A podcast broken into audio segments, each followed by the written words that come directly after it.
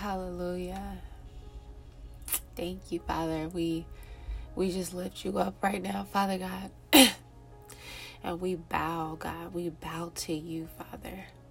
God, we ask that you give us the strength to keep pressing into you, God, in this season, especially, God. Help um, heal the pain that our spouse is causing. Help us to keep our eyes on you. God, so please give us a spirit of self control. Uh, while we accept your calling to minister to our spouse, God, we ask that you keep our hearts soft and filled with forgiveness. We pray that you will meet our husbands where they need you.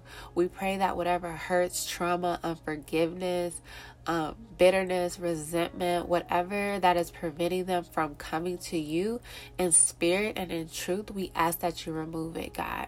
Supernaturally, Father, uproot it uproot everything. Um, give us, I mean, give them an increased appetite to seek you and consume your word. God, we speak Saul to Paul transformations over our husband and even wives, God. In the meantime, we give you our marriage and we trust that you you will restore and resurrect it, God, in your own time. We thank you for new covenants. We thank you for new spouses and washing us clean by your blood. Jesus, purify our hearts. We thank you for this new thing that you're doing. You're molding us into the women you designed us to be. We still say yes to you, God, and we open ourselves to your purpose and your will. Make us more like you, God, and less like the world. Father, change our attitudes, change our minds, change our desires, our um, change our hearts, God, to be just like yours. We are so thankful for your unchanging love, for your provision, for you still wanting us when we put our husbands before you. God, we understand that this is a season where we recognize that you are our first love and our truest love. God, we commit ourselves to you and we we will remain loyal to you.